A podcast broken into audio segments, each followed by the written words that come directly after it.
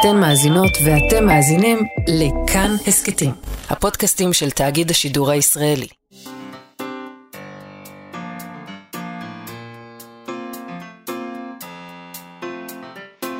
מה שכרוך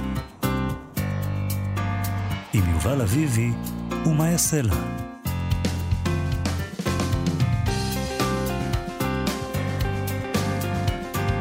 שלום, צהריים טובים, אנחנו מה שכרוך, מגזין הספרות היומי בכאן תרבות, אנחנו ב-104.9 ו-105.3 FM, אפשר למצוא אותנו גם ביישומון של כאן או באתר של כאן, וכמובן בשלל יישומוני ההסכתים, איתנו באולפן היום אבי שמאי ואלעד זוהר, שלום לכם, שלום יובל אביבי.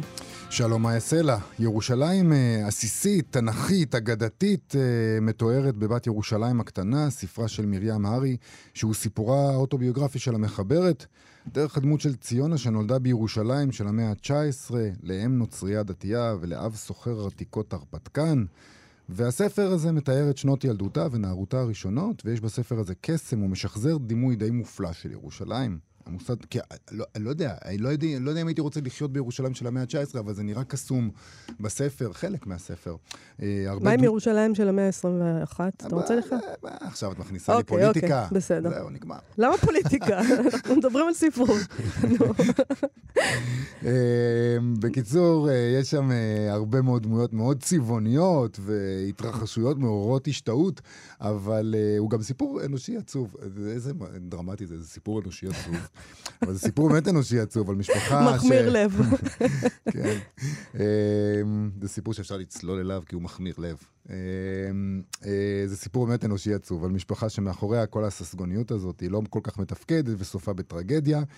אז uh, אנחנו נדבר היום עם מתרגם של הנוסח החדש uh, של הספר הזה, שירן בק, שהספר הזה פורסם לאחרונה בהוצאת מי נגד. מי נגד. אני אוהב את ההוצאה הזאת. אני אוהב את השם הזה, כן. מי נגד. כן. כן. זה הוצאה טובה ליום כזה. אה, נדבר גם עם צור שיזף שלנו בפינה שלו, דרך הספר, על אחד מהמסעות הגדולים ביותר של מגלן. נכון. אבל אנחנו מתחילים, בכל זאת, יובל, צר לי, עם המצב. שזה שם שאני מאוד מחבבת, כי יש בו משהו ניטרלי, המצב. כל אחד יכול לפרש את זה כרצונו. Uh, בכל אופן, נראה שהמצב הוא שגוש השמאל ספג חבטה קשה, וגוש הימין ניצח. אה, זה הדבר הכי ניטרלי שאני יכולה להגיד, שכל אחד יפרש את זה כרצונו. אה, אנחנו עם הפינה שלנו ועיקרן תחילה, שבה הספרות מגיבה על המצב. אנחנו נקרא היום מתוך החיבור הסאטירי של עגנון פרקים מספר המדינה, שנמצא בתוך הקובץ סמוך ונראה, שיצא בהוצאת שוקן. מתוך הפרק השני נקרא, אה, שנקרא שלום עולמים. שלום עולמים. שלום עולמים. כן. לא עולמי, עולמים. עולמים. יפה. אה, כי, כי, כי מה... אנחנו בתקופה של שלום עולמים. נכון. אה, שלום עולמים זה מה שיש בסיפור הזה, אבל הוא מגיע בצורה אה, מעט עקומה נקרא לזה. אה, ככה זה מתחיל. צרה גדולה באה למדינה. לא מה שאתם חושבים, משהו אחר. מיום שנוסדה המדינה ועד עכשיו לא הייתה צרה שכזו. השמיים לא הורידו גשמים, והארץ לא נתנה יבולה. שמיים וארץ כאילו נשבעו לעשות כלל, כלל השארית נשארת. המזונות נתמעטו, גרגר חיטה עומד בזהב, שעורה בכסף. החלב היה למים, ומים אין. כי לא המטיר אדוני על הארץ. קיצור, בצורת, המצב זוועה. ואז אני, אני, אני מדלג קצת, כן? Uh, הוא ממשיך ואומר, לעולם אין צרה ביחידה. כשכלו כל הכוחות, נשמעה שמועה שאויבים הקיפו את המדינה. עדיין לא נכנס האויב למדינה, אבל עומד סמוך וקרוב. אף כשהשנים כתיקונן המדינה מביאה את לחמה מן החוץ, עכשיו שהמדינה מוקפת אויבים, אין כל מאכל ומש, uh, ומשתה נכנס למדינה. צריכים היו בני המדינה ליטול כלי זינם ולצאת למלחמה. אלא שתש כוחה מחמת הרעב. הכל תשושים חוץ מעוצרי המזון שמוסיפים כל יום כוח, אלא שעוצרי מזון עשו להם שם שהמדינה צריכה להם, שהרי הם עמילים עם הציבור, שהרי הם מפקחים על המזונות, ואם טורדים אותם במלחמה, נמצאת כל המדינה מתה מרעב. האויב ראה שאין מי שיעמוד כנגדו, מתקרב והולך, ומבחוץ, והרעב מבפנים. סבורים היינו שהצרה כבר הגיעה לתוקפה, לבסוף באה צרה גדולה ממנה, שאוצר הצרות אין לו שיעור ואין צרה שאין צרה גדולה ממנה. שזה יפה. כי תמיד אומרים לך... צריך לזכור את זה. תמיד אומרים לך, תמיד יכול להיות יותר גרוע. נכון. וזה באמת יכול, יכול להידרדר. צריכה הייתה המדינה להקדים את סל הפורענות, אבל הנה הצהרה האמיתית. בני המדינה מחולקים לשתי כיתות, לכסויי ראש ולגלויי ראש. ככה עגנון כותב, אני לא... ככל שכת אחת מבקשת, שנייה מעכבת, ואף הכיתות עצמן מחולקות ביניהן ושונאות אלו את אלו, אולי יותר מששונא האויב את כסויי הראש ופרועי הראש כאחד. אך נחלקה מדינה אחת כשתי אומות שצוררות זו את זו, דבר זה מתפרש מתוך תולדות של האומה שעדיין משפיעות והולכות, אף על פי שכבר נשתנו סדרי עולם ונשתנה ויסתה של האומה, ובניה פירשו כל מה שהיה חביב על אבותיהם. אותה מדינה יש, מסורת יש בידיה שאבותיה הראשונים יהודים היו, והרי דרכם של יהודים לכסות את ראשם, לפיכך נוהגים קצת לכסות את ראשם. וקצת טעם, מה טעם מגלים את ראשם? אלה שרואים עצמם כיהודים שלפני מתן תורה, שעדיין לא נצטוו על כיסוי הראש. לפיכך, מגלים את ראשם. בקיצור, שתי מחנות, אחד עם uh, ראש גלוי, אחד עם uh, ראש uh, מכוסה. אבל יש גם קבוצה שלישית. היה באותה מדינה אדם אחד, לא מכסויי הראש ולא מגלויי הראש, אלא אדם סתם, שאם צריך להתגרד, מגלה את ראשו, ואינו צריך להתגרד, אינו מגלה את ראשו.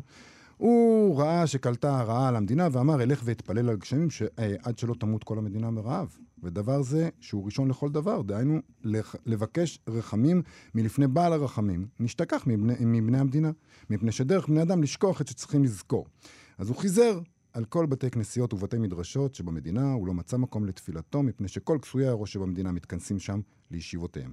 לבש שק ואפר ויצא לשדה, מקום שאין שם אדם, שדרך בני המדינה לעשות כל ימיהם בעיר, שבעיר אדם שומע נאום וכן כל יצא בזה. נשתטח אותו אדם לפני הקדוש ברוך הוא בתפילה ובתחנונים, וביקש על גשמים להצמיח את האדמה, ולה שלא ימותו בניה מרעב. בקיצור, הוא הולך להתפלל ולא, כאילו, אף אחד לא, לא רוצה בו בתפילה הזאת, כי הוא לא שייך לא לאלו ולא לאלו. הגיעו הדברים אצל פרנסי המדינה ונתבהלו. אחד כסויי הראש ואחד גלויי הראש. גלויי הראש, שמא יתרצו לו מן השמיים ונמצאים, יודעים שיש גבוה עליהם. זאת אומרת, אולי התפילה שלו תענה, ואז באמת uh, יגלו שיש uh, מישהו מלמעלה. וכסויי הראש, אפשר שזה בחדר שלהם לא למד, ומחובשי בית מדרשם לא היה, מקערתו של רבם אינו חוטף שיריים. אפשר מכניס ראשו בדבר שהוא שלהם, שאם לתפילה מי מקובל ורצוי לפני שומע תפילה, אם לא הם. בקיצ... הם אומרים, מה, מה פתאום, הוא לא שייך לנו, ואם התפילה שלו מתקבלת, סימן שהדרך שלנו לא אה, הנכונה. התחילו כל הכיתות מתרעשים ומתגעשים, כל כת וכת מטעם אחר, ועיקר טעמם שאותו אדם שהתפלל על גשמים אינו לא מהם ולא מהמהם. והם אומרים, אותו מעשה עלול לערער את יסודות המדינה. ואין צריך לומר את המשמעות, שכל שאין לו תוקף מן הציבור ועושה עצמו שליח, הרי הוא בכלל מפירי חוק פורצי גדר ומחבל את סדרי המדינה. מה הם עשו? נו. זה סיפור יפה. מה, אני עושה סיכום, בינתיים סיכום ביניים. אין גשם, יש בצורת. יש שני מחנות, אחד אה, מאמינים באלוהים ואחד לא מאמינים באלוהים. ההוא לא מקבלים אותו... לא אמרו לא מאמינים, זה אלה גלויי ראש ואלה כסויי ראש. רמ... עזוב אותך עכשיו. רמז כבדות לאמונה בכוח אוקיי, עליון. בסדר. אה, רמז. ויש לנו אחד שלפעמים אה... ככה או לפעמים ככה, תלוי אם מגרד לו. כן, בדיוק. שזה הגדרה מאוד יפה. מילא זה, החוצפה שלו זה שהוא הולך ומתפלל בשם כולם, והם אומרים, אתה מתפלל בשמנו? זה עוד לא יעבוד. חס וחלילה. כן, אתה לא מייצג אף אחד. אז מה הם עושים? תקס... מה שיפה זה שהשנאה לאותו אחד איחדה את כולם. זה תמיד עובד טוב. הם שונאים אותו, אתה לא מייצג לא אותנו ולא אותנו, אז הם יושבים ביחד והם עושים התאחדו. ועדה קרואה, mm. ועדה קרואה עם תוקף משפטי, אה, והם יושבים ומטכסים עצמם מה לעשות. ויש להם פתרון. הם החליטו לעשות מחסה ממטר, מסוף המדינה ועד סופה. שאפילו בעל הגשמים מוריד הגשמים להפריח את הארץ, על כורחו לא יגיעו הגשמים לארץ ולא תצמיח האדמה, ונמצא משמעת משמעת. וזה שביקש לערער את המשמעת, וזה שעמד לסייעו כל מעשיהם בטלים ובמבוטלים, כסויי הראש שכל מחשבתם וכיסוים, ראו את ההצעה וקיבלו בשמחה. בקיצור, פתרו את הבעיה, עשו כיסוי גדול מאוד מעל כל המדינה. שמבטיח שהתפילה שמבטיח... שלו לא תעבוד. אין, אין, לא יעזור. וזהו. אני, אני אעצור כאן, אני רק אגיד קריאה, שבסוף... אני רוצה לעשות קריאה זהותית. אני יכול רק להגיד כן, את הסוף? כן, בבקשה. בסוף הוא יורד גשם, mm-hmm. וקורע את הכיסוי שהם עושים, mm-hmm. והארץ מגדלת יבול, והכל בסדר. ומה ו... עם האיש? האיש... הוא חי והכל בסדר? הכל בסדר. אני רוצה לעשות קריאה זהותית, כאילו, אני מבינה את, את עגנון, מה הוא... בסדר? אבל יש כאן קריאה זהותית. מי זה האיש הזה, השלישי? רגע, רגע, שלפעמים... מה זה קריאה זהותית? מקטע של כאילו פוליטיקלי קורקט כזה? פוליטיקת זהויות, לא פוליטיקת קורקט. ז- כן, לא פוליטיקת קורקט, זהויות. זה לא- לא קורקט. לא, לא פוליטיקלי קורקט, פוליטיקת זהויות. זאת הקריאה שלי, את. הסיפור הזה. זהו, הבט. הגיהנום קפא. מאיה עושה פרשנות של פוליטיקת זהויות. האדם בבקשה. השלישי הזה, כן. אה, אני חושבת שהוא המזרחי בעצם. כי הוא, אה, הדבר הזה שנקרא מסורתי מזרחי, הוא עם כיפה לפעמים, והוא לא עם כיפה לפעמים, והוא, יש לו גם וגם, וכולם מתרעמים עליו. אבל בסוף, הכיסוי הזה לא עזר. זה נכון, הגשם ירד. זה מה שקרה גם במציאות. בסוף הגשם יורד וקורע את כל מה שנדמה לנו שמכסה.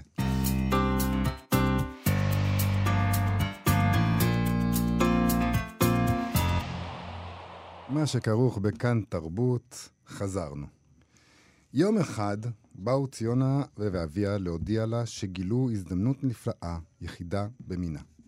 הווילה של הגה רשיד, וילה חצי אירופאית וחצי מוסלמית, הרחק בדרך יפו. זה בית שמשפחה עומדת לעבור אליו. גברת בנדיקסות, בנדיקטוס, זאת האימא, הזדעזעה מהפאר, מהמחיר ומהמרחק. אך לבסוף נכנעה לשני הכוחות המאוחדים נגדה, ציונה והאבא. לרצון בעלה ולהפצרות בתה. ומשעברה לגור במקום נאלצה להודות שהוא נעים ומאוורר מקודמו. הוא עמד על גבעה והשקיף אל גן טרסות, האחרונה שבהן נושקת לדרך, זה היה בוסתן פרסי של ממש. פרדס שיר השירים, שעצי פרי גדלים בו בין ירקות ופרחים. באותם ימי האביב היה זה מחזה כליל יופי. לכל אורך השבילים הושיטו אירוסים, ספלים קטנים, אה, בסמוך לגדר האבן הבנויה יבשה, יב- יבשה, להטו שיחי ורדים כגדר שנייה של אש כנרסים, נדנדו את ציציותיהם הכחולות תחת עלבתם האפורה של עצי הזית, וגפנים טיפסו על עצי תאנה וכלאו סוכות אהבה, כסוכות שבהן חיכו בנות ירושלים לאהוב, לאהוב. לפני הבית השתרג שיח ורדים לבנים סביב עץ שיטה, ומתחתם, על, על הטרסה הראשונה, הטיל עץ תות עתיק את צילו על סרקופג של אביר מלטה שהוסב לשוקת. ציונה לא ידעה ממה להתפעל קודם. לאן לרוץ קודם? או אבא, קרא בכל רגע. כמה יפה המזרח שלנו. כמה יפה ופיוטי. נכון שאין להם דברים כאלה במערב? נכון שלא תחזור לשם? זאת ירושלים של ציונה, הגיבורה של בת ירושלים הקטנה, רומן שמבוסס על שנות חייה הראשונות והסוערות של המחברת מרים הארי בירושלים של המאה ה-19, וזה חיבור יוצא דופן שמדבר גם על משפחה, ועל כסף גדול, ועל עוני, ועל מזרח ומערב, ועל דת וחילוניות, ועל פראיות ויישוב הדת, והכל מתנקס לתוך הירושלים הזאת שהיא מתארת באופן מופלא, שלמרות כל החסרונות המובנים מעליהם של העיר והתקופה לעומת התקופה הזוהרת שלנו, זה עושה חשק לחזור לשם. ואיתנו, כדי לדבר על הספר הזה, שירן בק, שאחראי על התרגום של הנוסח החדש שלנו, שהתפרסם בנוסח, הנוסח החדש של הספר הזה, שהתפרסם בהוצאת מנגד. שלום שירן. שלום, שלום. אז קודם כל, מי זאת האישה הזאתי? הסופרת. הסופרת, מרים הארי. כן, אז uh, מרים ארי, ככה בהגייה הצרפתית, אבל uh, שמרנו על הכתיב, זה שם העט של מריה שפירא, um, וכבר אפשר לנחש uh, שהיא הייתה uh, מבוצע יהודי, כי אביה הוא בעצם uh, וילהלם מוזס שפירא, דמות ידועה הרבה יותר ממנה, כנראה. אמ, לפחות אה, בישראל, אמ, כי הוא היה מעין ארכיאולוג חובב, הייתה לו חנות אה, מזכרות ועתיקות אה, בירושלים. אמ, הוא יהודי במוצאו, אבל הוא אה, המיר את דתו ונשא לאישה אמ, סוג של נזירה, ליתר דיוק דיאקוניסה. סוג של. נזירה. היא התחתנה איתו, אז זה כבר הייתה פחות נזירה אולי. נכון, אבל היא השתייכה למסדר אה, פרוטסטנטי, לא קתולי.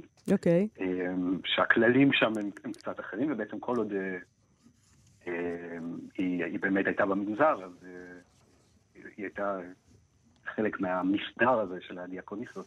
כן. אז היא גדלה, מרים אה, אה, אריק גדלה בעצם בבית אה, נוצרי. היא גדלה בבית אה, נוצרי לחלוטין, אמ, דיברה גרמנית אה, בבית, אמ, זה גם אה, מסופר בספר כיוון שהוא מבוסס על אה, זיכרונותיה משנות ילדותה. פחות או יותר מגיל שנתיים-שלוש, עד כמה שאפשר לקרוא לזה זיכרון. ועד גיל 14, אז פרצה הטרגדיה הגדולה, אני לא עורף לאף אחד שרוצה לקרוא את הספר, כי שוב, זה די ידוע למי שמכיר את הסיפור של אביה. הוא הואשם אז בזיוף של מגילת ספר דברים. Mm-hmm. הוא טען שהוא מצא את העותק המקורי, או לפחות העתיק ביותר של המגילה הזאת. הוא מכר את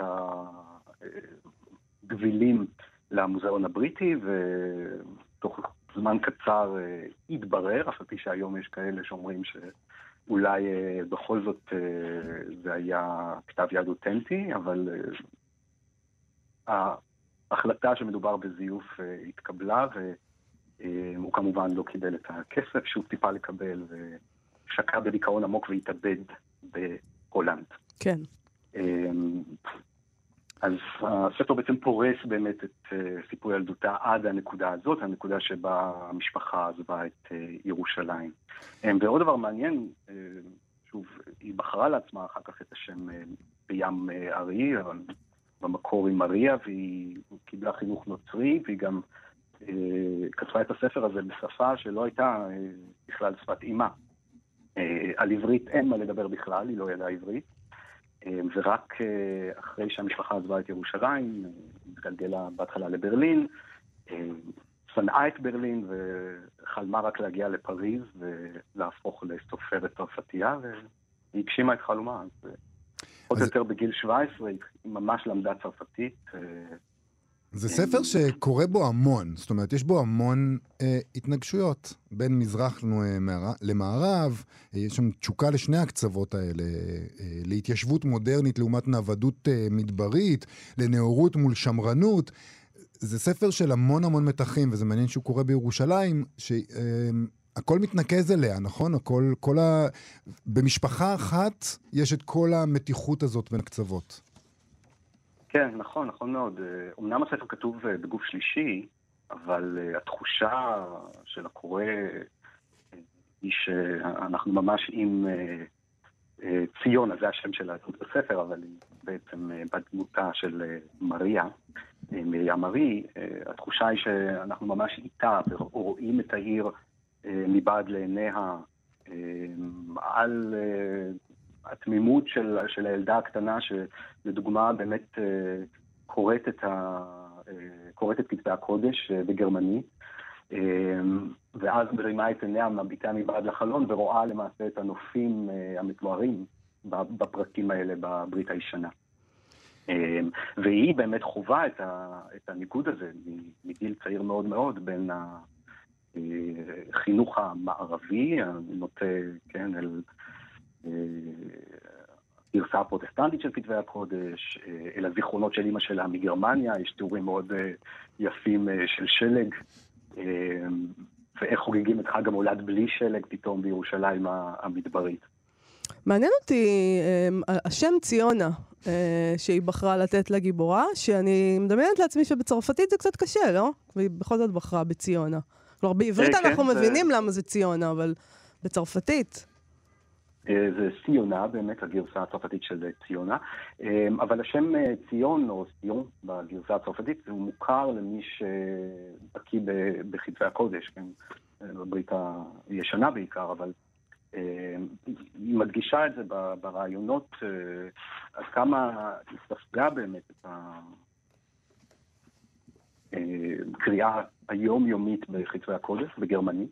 לא בעברית. Mm-hmm. אמ, והשם הזה, נגיד יחסית בתקופה ההיא, אנחנו מדברים על תחילת המאה ה-20, היא פרסמה את הספר ב-1914, אז אה, השם הזה היה מוכר גם, גם לנוצרים, השורש אה, ציון. וצריך להגיד שהנימוק הישיר הוא מקום ההולדת שלה על הר ציון בירושלים. כן. תשמע, אני חושב, נורא קשה להגיד שהספר הוא איזה משל למשהו, כיוון שהוא מבוסס, כמו שאנחנו אמרנו כבר כמה פעמים, על סיפור חיים אמיתי. אבל בכל זאת נראה שכל הדבר הזה של הדרך הזאת שהמשפחה הזאת עושה, אה, מהמז... מהמערב למזרח ובחזרה, בצורה מאוד מאוד טרגית, וגם המתח הזה שאבא שלה היה מין הרפתקן כזה, הוא הולך uh, למסעות עם הבדואים ועם שבטים נודדים כדי למצוא עתיקות, והוא מין אינדיאנה ג'ונס שכזה שעושה חפירות. ואז בסוף יש באמת את הפרשייה הזאת של הזיוף אה, אה, וההונאה הזאת אה, והטרגדיה שבאה בעקבות הפרשייה הזאת. ואני חושב שאפשר למצוא פה איזה מין משל ככה על הדרך שבה המערב רוצה לנכס לעצמו את המזרח, או חושב שהוא יגיע ויגלה אותו ויחפור אותו ויעביר אותו בחזרה למערב בצורה נקייה ומדויקת, ואפשר, ו, ושהמזרח, גם בעיניים של ציונה, כמו שקראנו בקטע בפתיחה, הוא פיוטי ויפה ואין סיבה, זאת אומרת, יש את כל הדברים האלה. בזמן שקורים בספר כל מיני דברים, שעבור ילדים אה, בגיל של אה, ציונה הם מזעזעים למדי. ולא שאין במערב דברים מזעזעים, אבל זה בהחלט לא מקום אידילי ופיוטי בהכרח. כן, אני מסכים איתך, בגלל זה קשה גם לשייך את הספר, נגיד, לזרם או לז'אנר מסוים, נגיד, כתיבות האוריינטליסטית, זה הדבר הראשון ש... אה, שעולה בראש, וגם כן. אה, היו ניסיונות בביקורת אה, במשך השנים לתייג אותה כסופרת אוריינטליסטית. זו כנראה גם הסיבה שהיום כמעט לא קוראים אותה, אי אפשר להשיג נגיד דברים של מרים ארי בחנויות ספרים בצרפת. ואני חושב שהדבר היפה והאיכות בספר הזה הוא באמת נקודת המבט של הילדה ש... תופסת את עצמה קצת בין לבין, בין המזרח למערב, וגם יכולה אה, להביע את השיפוטים האלה בלי אה, אה, להיתפס לעמדה מוסרית כזאת או אחרת. כי שוב, זאת ילדה תמימה שכמו שאתה אומר, רואה הוצאות להורג מול עיניה, זה גם המזרח, ורואה מצד אחר את ה... היופי, את הטבע, את האקזוטיות, או נגיד את הפראיות של השבטים הבדואים. אז הכל מתערבב ממש למין בליל כזה של ריחות וצבעים וחוויות אה, אה, חושיות אה, של, של ילדה קטנה. אז אפשר אולי לראות בזה משל, אבל אני חושב שהפיתוי הגדול הוא דווקא להיות, להיות רגע בראש שלה, ולראות את, ה, את ירושלים כמוה, בלי להגיד, אה, זה שייך למערב או זה שייך למזרח. לצעוק אוריינטליזם, כמו שאנחנו אוהבים. אמ, אני, מעניינת אותי ההתקבלות שלה בזמנה, בכלל כסופרת. איך הם התייחסו אליה, הצרפתים ואחרים?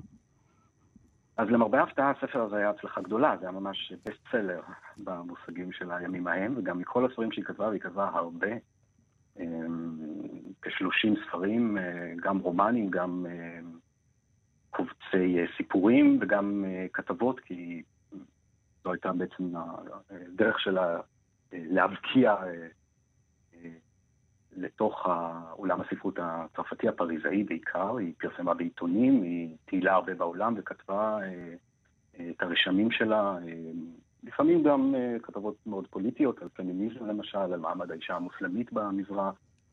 אמ, והכתבות האלה וגם הספרים שלה זכו, זכו להצלחה, הם נמכרו בהרבה עותקים, זה הספר הכי אה, מצליח מבחינה מסחרית, בת ירושלים הקטנה. אמ, ונפטרה ב-1958, אבל כבר אז, נגיד, משנות ה-30 ואילך, אה, אמ, דעך אה, כוכבה, אפשר להגיד, ובאמת נדבקה לה התווית הזאת של ה... אוריינטליזם, כן. וכבר לא היה כל כך באופנה לקרוא על אה, תרבויות רחוקות בצורה כזאת אה, אקזוטית.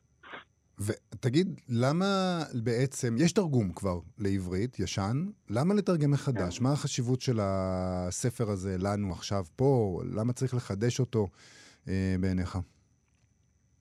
אמ, קודם כל, בתחושה שלי, אה, זה נכון לספר הספציפי הזה, אבל אולי זה נכון גם בכלל, אה, התרגום החדש לא בא אה, אה, להפיל את התרגום הישן או למחוק אותו לגמרי. אני, תרגמתי מתוך הרבה כבוד, אגב, לתרגום הישן, שהוא גם מאוד חביב עליי. אבל יש פה באמת מקרה מיוחד, כי מי שתרגם את הספר אה, אה, עשה זאת אה, בשנות ה-40, הוא היה רופא ולא מתרגם. הוא עצמו גדל בירושלים, ממש באותן שנים כמו מרים ארי. שמו דוקטור יעקב לונץ. בתרגום הישן הוא השתמש בשם עט, יעקב אסיה. Mm. אה, אבל התרגום שלו נשאר אה, בכתב יד, אה, כנראה לא, לא הייתה שום הוצאה שהסכימה לפרסם אותו אז משנות ה-40. אולי כי הספר לא היה מספיק ציוני, אני לא יודע. ורק בשנות ה-70, ממש 30 שנה אחר כך, מוציא לאור, אברהם לוינסון פרסם את, ה, את התרגום שלו. אז בעצם מי שקורא את התרגום הישן, אולי כתוב בכריכה 1975, אבל זה בעצם תרגום משנות ה-40. אה, אז אפשר להבין שהשפה שלו אה, ישנה אפילו מאוד, וגם המשלב אה, המליצי שהוא, שהוא בחר, בתעלים מקראיים, נגיד, תנועה וההיפוך וכולי, לא, לא מתאים כל כך לחיות ולזרימה של המקור בצרפתית. אז זו הסיבה העיקרית לתרגום מחדש, וכמובן, ככל שחפרתי בתוך הטקסט, גם הבנתי שהתרגום הישן מתעלם לחלוטין מהעושר הלשוני שלו. אה, נגיד הכל מתורגם לעברית בתרגום הישן, לעומת זאת פה ניסיתי להשאיר בכל זאת אה, אה, את האנגלית באנגלית, את הרוסית ברוסית, עם הערות שוליים כמובן. כי זה גם כן עוד איזה, גם כן איזשהו, עוד איזה שהוא מאפיין של ירושלים, עוד אחד מהניגודים האלה, שיש בה הרבה דברים, יש בה... והיא קוסמופוליטית בעצם. כולם מגיעים לכאן, כן. כן. כן, זה נכון, והכל קורה בעצם בשטח מאוד מאוד קטן. זאת, זאת ירושלים של תחילת היציאה מחוץ uh, לחומות, כן? Uh, היא נולדה ב-1869, היא גדלה ממש ב, ברובע הנוצרי, רק אחר כך באמת התיאור שאתה קראת, uh, זה כעשר שנים מאוחר יותר, uh, באמת היא עוברת למקום שהיום הוא דרך אגב בית טיחו, mm. מוזיאון טיחו. טיחו היה גר שם בשנות ה-20, פה אנחנו מדברים באמת על אה, שנות ה-70 של המאה ה-19, שנות ה-70 וה-80. אה, כן, אז, אז בתוך המקום הקטן הזה, השכונה הזאת שנקראת ירושלים, אה, מתקבצים אנשים מכל מיני דתות, מכל מיני מקומות בעולם, יש דגש מאוד גדול על הצליינות, כי אבא של בחנות שלו התפרנס בעצם מה, מהצליינים, צליינים רוסים בעיקר, אבל גם אחרים. אה, ובאמת כל הבליל הזה של השפות והתרבויות, אה, אה, כאמור, יוצר תערובת מאוד מאוד מפתה. בת ירושלים הקטנה, מרים ארי, ככה אומרים? מרים ארי. כן. ספר שאולי טוב לקרוא אותו היום בעצם. עם ספר נהדר. כל ה... באמת, בכל יום. ספר יפה מאוד. שירן בק, תודה רבה על השיחה הזאת. תודה לכם. תודה, להתראות. עכשיו, דרך הספר. מה שכרוך בכאן תרבות, חזרנו הישר אל דרך הספר, הפינה שבה אנחנו מדברים על ספרי מסעות עם הנווד, הסופר, המתנגד צור שייזף. שלום צור. כן, באמת אני צריך להיזכר למה אני מתנגד הבוקר, יש לי הרבה דברים להתנגד אליהם. נכון. לא, פחות כן. חשוב למה. זה דבר עקרוני. העמדה העקרונית בדיוק לא. להתנגד. ברור, ברור, ברור, ברור. אני נכנסתי לעולם הזה בזינוק. האגדה מספרת שתפסו אותי... המנהלת אה, תפסה אותי לרחף מעל הרצפה וסירבתי לבכות עד שהרביצו לי על הישבן כדי שתפתח את הפה, ומאז אני לא מפיק לי עליהם. אז היום אנחנו מדברים... הבנת את הרמז, אתה אומר. אנחנו מדברים על סטפן צוויג היום. נשמע איך הוא, איך כאב לו. מגלן, מגלן, כן. כן. נכון, על מגלן של סטפן צוויג, אז נתחיל דווקא מסטפן צוויג, כי דיברת עליו. אה, סטפן צוויג, קודם כל, במידה מסוימת הוא תגלית של תיאודור הרצל.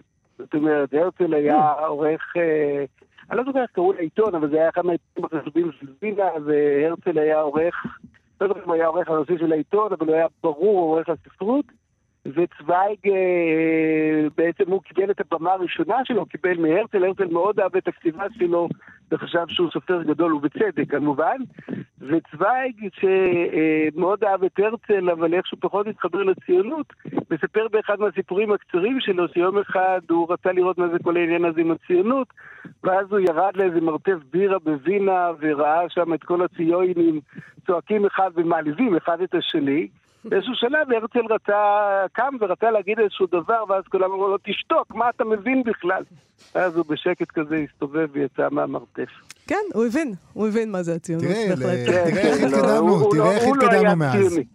כן, כן, הוא לא היה ציוני, אבל לעומת זאת הוא כן היה בהחלט אחד מהסופרים הגדולים שידע לכתוב ויודע לכתוב בצורה מרתקת, וכיף לקרוא אותו אה, גם עכשיו. אני חייב להגיד שהתרגום של יניר גד, באמת עושה כבוד גדול אה, לספר הזה, וזה תענוג, וזה ספר חדש שיצא ממש ממש לא מזמן, וקראתי אותו בתענוג מאוד מאוד גדול. גם כן עם חובב מסעות, ופה סבן, סבן אה, אה, צוויג לוקח על עצמו את תפקיד, הוא לא הנוסע בעצמו, למרות שהטריגר שה, למסע הזה זה הפלגה שלו שמפליג בנוחות בין אירופה לבין דרום אמריקה, ואז במשך שבועות ההפלגה הוא פתאום חושב על העניין הזה שלפני 400 שנה, אה, היום כבר 500, אה, אנשים בעצם לא ידעו לאן הם מפליגים. שהאוקיינוס האטלנטי, הצד השני שלו אמנם הגיעו כמה לפניו, זאת אומרת, גם קולומבוס כבר הגיע, גם קבראל כבר הגיע, אה, וגם אחרים הגיעו לשם, אבל הם בעצם כולם הגיעו במטרה לנסות להגיע להודו דרך הצד השני. הוא, הוא חש בושה, זה הדבר היפה, הוא חש בושה שרע לו על הסירה, כי הוא אומר לעצמו, לירה, הם בתנאים הרבה יותר גרועים היו. איך אני כן, מעז שיהיה לי רע? תירוצים. אם זה התירוץ שלו לכתוב ספר כזה נפלא, אז חבל שהוא לא הרגיש יותר רע, וחבל שכשהוא הרגיש ממש רע, אז הוא קפץ אה, והתאבד. אז הוא התאבד, כן. הוא לא סבל את העניין הזה יותר של האנושיות. האנושיות היא באמת דבר בעייתי. מצד אחד היא משלחת אותנו למסעות הגדולים ביותר שיש, ומצד שני... היא באמת אה, הורגת אותנו על כל צורותיה, גם הפדנטיות וגם הפראיות. עכשיו, רק בשביל להבין, לזמן לסבר את האוזן, מה היה באותה תקופה ולמה זה דומה. אז קודם כל, למה זה דומה המסע של, אה, אה, של מגלן? זה בערך כמו עכשיו לעלות על חללית וללכת, לצאת מגבולות הגלקסיה. אנחנו, נגיד, יש לנו איזה חצי מושג מה קורה שם, אבל לא באמת. אף אחד לא יכול לעזור לך בדרך, ובעצם יש ים גדול ונורא שיש עליו סיפורים, ואתה לא יודע אם הוא אינסופי, כמו שיש טענה, או שהוא סופי, כמו שיש טענה אחרת. זה, זה מבחינת המצב הנפשי של מי שיוצא לשם. דבר שני צריך לזכור, מגלן בעצם מציע את המעלל שלו דבר ראשון למלך הפורטוגלי, כי הוא פורטוגלי בעצמו, והפורטוגלי פחות או יותר מגלגל אותו מכל המדרגות, ואז הוא בוגד במכורתו ונוסע בעצם לסיביליה, נוסע ל, ל, אה, למלך הספרדי, והמלך הספרדי די מתלהב מהרעיון. עכשיו, למה הספרדי מתלהב מהרעיון? כי הפורטוגלים כבר הצליחו להקיף בעצם את אפריקה כיף התקווה הטובה, ולהפוך את האוקיינוס ההודי בעצם לאוקיינוס די פורטוגלי עם מושבות שנמצאות שם, והם פתחו את הדרך לאיי התבלינים. וצוויג חושב שהעניין הזה של התבלינים הוא זה שהניע את העולם של אותה תקופה של המאה ה-16, שהפלפל הזה שמגיע בעצם מהודו, באגוז המושקט שמגיע מהאיים, וכל הדברים הנהדרים האלה, פתאום נתנו תמונה חדשה לחיים של אירופאים שעד אז אכלו הרבה ומחורבן. פתאום היה אפשר לאכול מעט ונפלא. זאת אומרת, הניו קוויזין בעצם, הוא חושב שמגלן או התשוקה האירופאית לתבלינים היא זאת שמביאה אותה למסע הזה. עכשיו, זה נורא מעניין, כי מגלן בעצם מציע לפורטוגלי, הוא אומר לו, תשמע, העולם מחולק בין פורטוגל לבין ספרד כדי ששתי המעצמות הקתוליות האלה לא יריבו ביניהם. לכן גם הקו בעצם, אם תחשבו, עובר באיזשהו מקום ברזילי גילוי פורטוגלי, אבל שאר העולם הוא בעצם ספרדי. זאת אומרת, ואז הוא אומר לו, תראה, בעצם הנתיב שאני מציע לך הוא נתיב שבו הקו הספרדי הוא זה שישלוט, ואני אעביר את איי התבלינים בעצם לממלכה שלך, ויש לו איזה סוחר חיצוני שבעצם תומך בו, ואחרי זה גם הסוחר הזה אה, מחתן את הבת שלו, ושולח את מגלן, שהוא בן 38, למסע שייקח בסוף כמעט שלוש שנים, אבל שמגלן יחיה בעצם רק שנה וחצי מתוכן, ושנה וחצי די זוועתיות. עכשיו, מה שיפה בסיפור הבאמת מוצלח הזה, זה התיאור של הדמות העקשנית, המאוד פדנטית, המאוד משודרת והבלתי שבירה של מגלן השתקן. עכשיו צריך לזכור, אין לנו הרבה מקורות על המסע הזה, והמקור העיקרי שיש לנו הוא מקור משוכתב.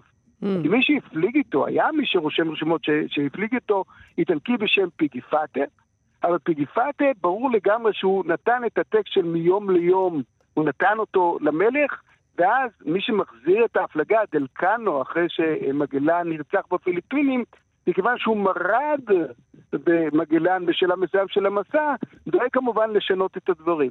יש שם גם עוד סיפור בתוך הסיפור הזה, כי בשלב מסוים, ממש כשהם הולכים ו- וכבר מגלים את מה שנקרא, את, את המעבר של מגלן, את המיצר מגלן שנמצא בדרום דרום אמריקה, במקום שנקרא ארץ האש, הוא באמת אחד המקומות הבודדים ביותר בעולם, אחת מהספינות פשוט בורחת, הם, הם, הם לא רוצים יותר.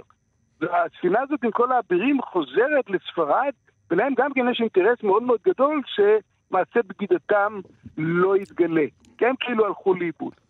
בכל מקרה, הוא יוצא בעצם על המסע הזה על סמך זה שהוא מחטט בספרייה של הפורטוגלים. לפורטוגלים הייתה ספריית המסעות והניווטים הטובה ביותר בעולם, ושאותה כאן הקים אנריקה הספן, שהוא היה המלך הפורטוגלי אה, קודם זמנו של, אה, אה של מגלן, והוא זה שבעצם שילח חלק גדול מהמסעות הגדולים שעשו את הפורטוגלים לעם כזה שולט בימין. והוא בעצם מסיק משם, מצליח למצוא שם איזה סוג של רמז או מידע או מסמך שאומר שיש מעבר. יש מעבר ימי שחוצה את דרום אמריקה, ומסתבר שהוא פשוט, זו הייתה המצאה לגמרי, הוא מוצא את המעבר לגמרי לגמרי במזל, רק אחרי שמורדים בו, והוא, והוא באמת אה, פשוט פחות או יותר זונח את האדמירלים ש... אה, שבגדו בו ומרדו בו על חוף שומם ומאז כמובן הם לא נראו, מצליח למצוא את זה ולהפליג אה, לצד השני ולגלות את התבלינים, ושם בפיליפינים הוא כמובן מסתבך באיזה קצתה טיפשית, ומת שם. אנחנו נצטרך פעם אה, לדבר על האישיות של האנשים האלה. אה, אולי נעשה תוכנית מיוחדת, נזמין אותך ופסיכולוג. מה, קווים לדמותם, מה, מה קורה איתכם? למה אתם מת... בכלל מתחילים בנושא הזה? האם יש לכם uh, קטע כזה קצת uh, התאבדותי? זה, מה זה, זה הרס עצמי? מה זה? מה זה בעצם? כשכל העדויות לא... מוכיחות שצריך לא. לחזור הביתה ואתם לא עושים את זה, מה מתחולל לא, שם? לא, מראש אתה יוצא ואתה לא יודע אם תחזור, אז זה, זה, זה, זה נכון. מצב נפשי. אני, לא, אני, אני, אני אנסה לעלות עכשיו לרגע בלי, בלי ציניות ובלי גיחוך. יש דברים שהם גדולים ממך.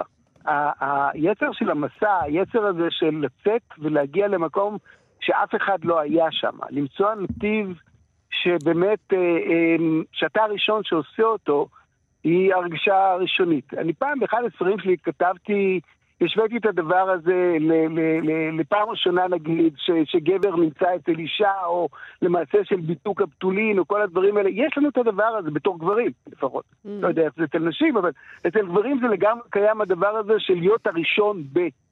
והראשון ב, תחשבו על העניין הזה, שעד מגלן אין שום הוכחה שהעולם הוא עגול. חישבו חישובים ואמרו דברים והתווכחו על דברים ואמרו כל מיני... הוא הראשון שיוצא, והספינה שלו בסוף חוזרת מהצד השני. הוא, הוא לא רק שהוא מקיף את העולם, הוא מגלה שבאמת מה המידות של העולם. הוא מגלה כל כך הרבה דברים, זאת אומרת, הוא לא מצליח לעשות את זה, מי שעושה את זה זה פיגיפטי ודלקנו. זהו, הוא יוצא והוא לא חוזר, מבחינת לא החיים של עצמו. אבל הם, אלה שחזרו לא היו יוצאים בלעדיו. בסדר, אבל מה זה יצא לו מזה? אז האם הוא נהנה מהדבר שאנחנו מדברים עליו? אנחנו מדברים עליו, נכון. זוכרים את השם שלו ולא את השם של אלה שחזרו. בדיוק. עכשיו תראו, אנשים עושים ילדים כדי, כי הגנים שלהם דורשים שישאר מהם משהו. אנשים יוצאים למעללים ומוכנים להקריב הרבה מאוד מהדברים האחרים כדי שיהיה להם יד ושם. זה אחד הדברים הכי חשובים אצל אנשים. אה, טוב, גברים זה בעיה, גברים זה בעיה, בסדר. אני שואב אופטימיות מהשיחה הזאת, ומהספר הזה, וממך הצור שזף. תודה רבה לך על הפינה הזאת. ותקראו את הספר. תודה רבה, להתראות. ביי.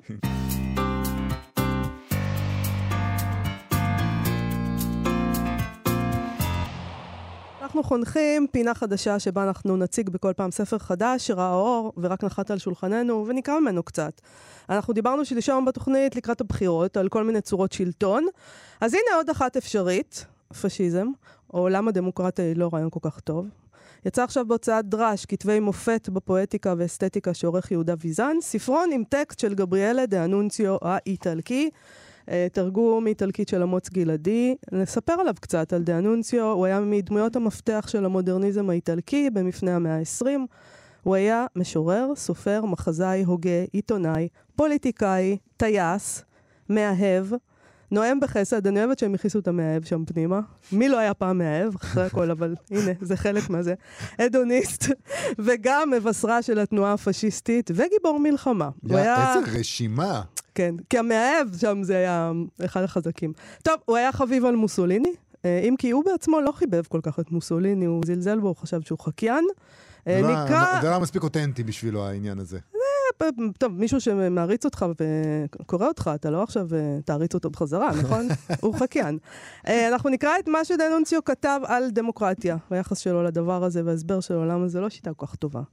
אה, אני קצת מדלגת גם בקריאה. צריך אפוא לחתור לדמוקרטיה. אבוי, גם כאן הכל ישן ונקלה.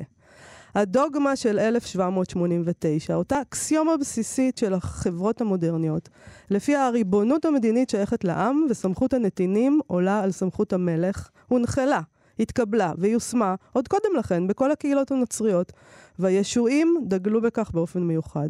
כמה תרועות חצוצרה אפוקליפטיות, כמה רעמים מהדהדים וכמה הבזקי ברקים נדרשו כדי לתלות בראש עמוד עבה, מסוכס ומפותל, כרזה, שעליה נכתבה באותיות דם הקלישאה הקתולית ביותר. היעללו המשוררים את עלייתו המרהיבה של העם לשלטון, ואולם זכות הבחירה האוניברסלית הומצאה בפיקחות רבה כדי לנשל את העם מזכויותיו. מצב העם נותר תמיד ללא שינוי. אין זה משנה אם מושל בו רצונו של טריבון או של מלך. ואם זכויות היתר נתונות בידי האצולה ובידי הרוב בבית הנבחרים. העם נשאר תמיד משועבד ונידון לסבול, בין אם תחת המגדלים הפאודליים ובין אם תחת הערובות הפאודליות של המפעלים המודרניים.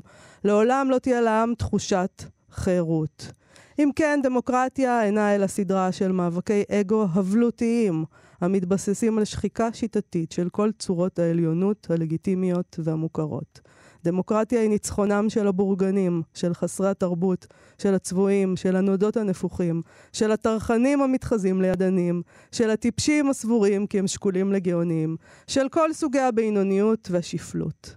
בעוד שהטבע נוטה ליצור אין ספור הבדלים, הדמוקרטיה נוטה להפוך את כל בני האדם לשווים, ולהטביע בכל נפש ונפש תג, תג מדויק, כבמכשיר חברתי, לייצר ראשים אנושיים כפי שמייצרים ראשי סיכות.